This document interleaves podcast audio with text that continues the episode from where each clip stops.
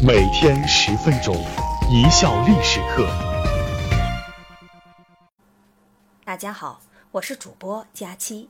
我们今天来说一说古代是如何解决留守儿童问题的。近期关于留守儿童问题的讨论越来越多。留守儿童应该说是社会有了频繁流动性之后的产物。在一个没有人口流动、没有人口迁徙的静态社会，是不会有留守儿童问题的。例如，劳模皇帝朱元璋同学就给社会上各色人等规定了各种职业：当兵的永远当兵，种地的永远种地，搞娱乐的永远混娱乐圈，倒也省事。社会堪称是静态社会，人们各安其道。我们建国后有一段时间也基本上是如此，因此那时是不存在留守儿童问题的。为什么说早在宋代就有了留守儿童现象？为什么说宋代是宗族共同体得以重新构建的时代？改革开放后，流动性井喷，留守儿童现象作为新问题的出现。其实早在十一至十三世纪的两宋时期，士农工商全都卷入到社会流动中。世人必游四方，尽见人情物态、南北风俗、山川气象，以广闻其见。农人视其而游于四方，择其所乐而居之。工匠从五湖四海涌入城市，在街巷罗丽汇聚，后人请唤。商人不远千里，周往来兴贩。看来宋朝人好旅游，宋代以旅居客乡为荣啊，于是也催生了一部分留守儿童。赵匡胤立宋之初，由于刚刚历经五代战乱，原来维系秩序的氏族门第已经瓦解，社会陷入失序当中，以致骨肉无统，虽至亲安亦薄。对于主要依靠宗法连结起来的传统社会，宗族之不存，意味着社会的溃散。有鉴于此。张载、程颐、朱熹等宋朝士大夫都呼吁收宗族、后风俗，使人不忘本。通过建立宗族共同体，实现互相往来、互通有无、互相扶持，这就是宋代宗族共同体得以重新构建的原因。其中，范仲淹创设的范氏义庄，无疑是宗族共同体的典范。皇佑元年。公元一零四九年，范仲淹将全部个人积蓄都捐献出来，在苏州购置良田千亩，作为范氏义庄的公益基金。凡苏州范氏族人均可从义庄获得救济，这是一种血缘性的利益共同体。范仲淹真乃文治武功的大慈善家呀！就这样，苏州范氏族人生活在宗族共同体的庇护网络中。不但可以从中获得物质的救济，还能在共同体中体会到人情的温暖，养成对共同体的认同。不过，宗族救济通常是封闭的，外族人无法分享。但范氏义庄还是保留了一定程度的开放性。倘若乡亲亲戚陷于贫穷或遇饥荒不能度日，范氏诸房共同合食后，也可以用义庄粮米量刑济助。除了血缘性的宗族共同体，还有一种地缘性的村社共同体。北宋士大夫吕大钧在陕西蓝田创立的吕氏乡约，南宋士大夫沈焕、史浩、汪大在明州设立的乡区义庄，均是跨宗族、超越血缘的村社共同体。当过宰相的杜范。在其书中也提到“归自中都，得乡之意曰同景相扶持之意。兼此意推而广之，必有闻风而来取法者，则思曰之，其人便无邦矣。”这个同景相扶持的村社共同体，叫做义约。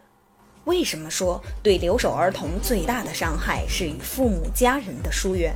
为什么宋代的孩子能和父母一起远游而又不耽误学习呢？有识之士指出，对留守儿童最大的伤害不是来自贫困，而是人与人之间的疏离状态。人不管是成人还是儿童，都离不开共同体的扶持、安顿、慰藉。用司马光的话来说。人爪牙之力不及虎豹，力之强不及熊，奔走之急不及麋鹿，飞之高不及燕雀。苟非群聚以御外患，则久为异类食矣。就是说，人是群居动物，如果离群所居，早就被灭了。而最小也是最重要的共同体，当然是家庭。对于宋朝的士农工商类流动人口来说，家庭的整体流动现象非常之普遍。苏轼原籍四川眉山，但他一直在外辗转为官，妻儿也是一路跟随。苏轼任杭州太守时，儿子苏过在杭州完成学业，并参加科举考试。另一个例子是北宋名臣冯京，父亲是一名商人。他从小从其父商，遨游四方。商人居无定所，但冯京并未成为留守儿童，而是跟着父亲四处漂泊。冯京也因此有“东南西北人”之称。后来，冯京考中状元，可见他尽管小时候漂泊不定，在客居之地，他肯定是可以入学读书的。宋代的士兵为职业军人。通常也允许携带家眷入住兵营，即使是社会底层的人，举家流入城市也是可能的。史书记载，在杭州都城，流浪艺人的孩子在城市接受教育也是不成问题的。杭州的公立、私立学校非常多。更重要的是，宋朝的户籍一般只跟纳税挂钩，孩子入学并不受户籍的限制。庆历五年曾有一条法令要求。天下见有州县学，自今只许本土听习，若游学在外者，皆归本贯。但这一政令很快就作废了。官学又不分户籍招收学生，至于书院、私塾等私立学校的招生，就更不需要考虑户籍了。因此，宋代游学之风极盛。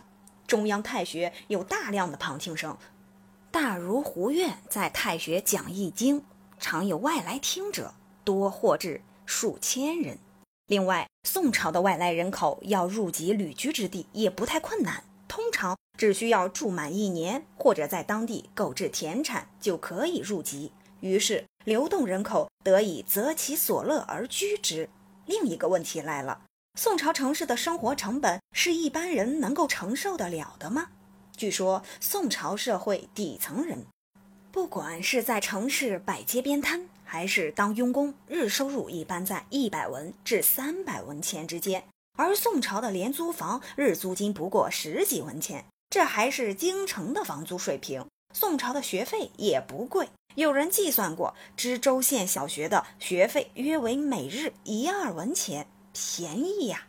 我们再将视野拉回现代，现在的城市通常只热衷于接纳作为劳动力的外来人口。由于户籍准入、孩子入学难、生活成本高等因素的限制，一名外来农民工往往很难在城市安顿他的家庭和孩子，只好将老人与孩子留在老家，这才是问题的关键。另外，国家“十一五”青年专项课题《西部留守儿童道德成长研究》中有一篇论文提出。